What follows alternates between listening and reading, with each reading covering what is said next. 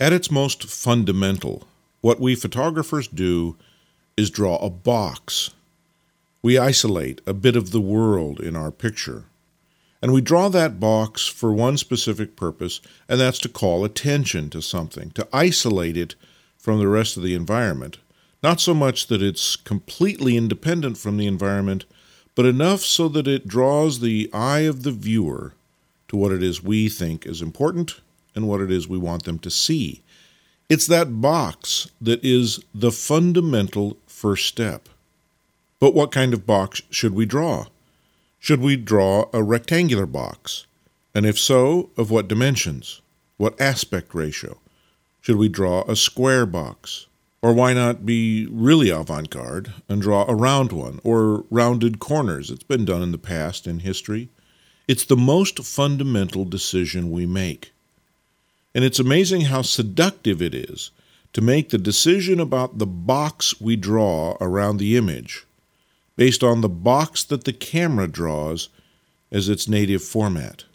For decades, the size of the box that was determined for most of us was determined by the one camera or the two cameras that we owned. It was either 4 inches by 5 inches in dimension, a 1.25 to 1 aspect ratio, or maybe if we shot with a 35 millimeter camera, it was 36 millimeters by 24 millimeters, 1.5 to 1.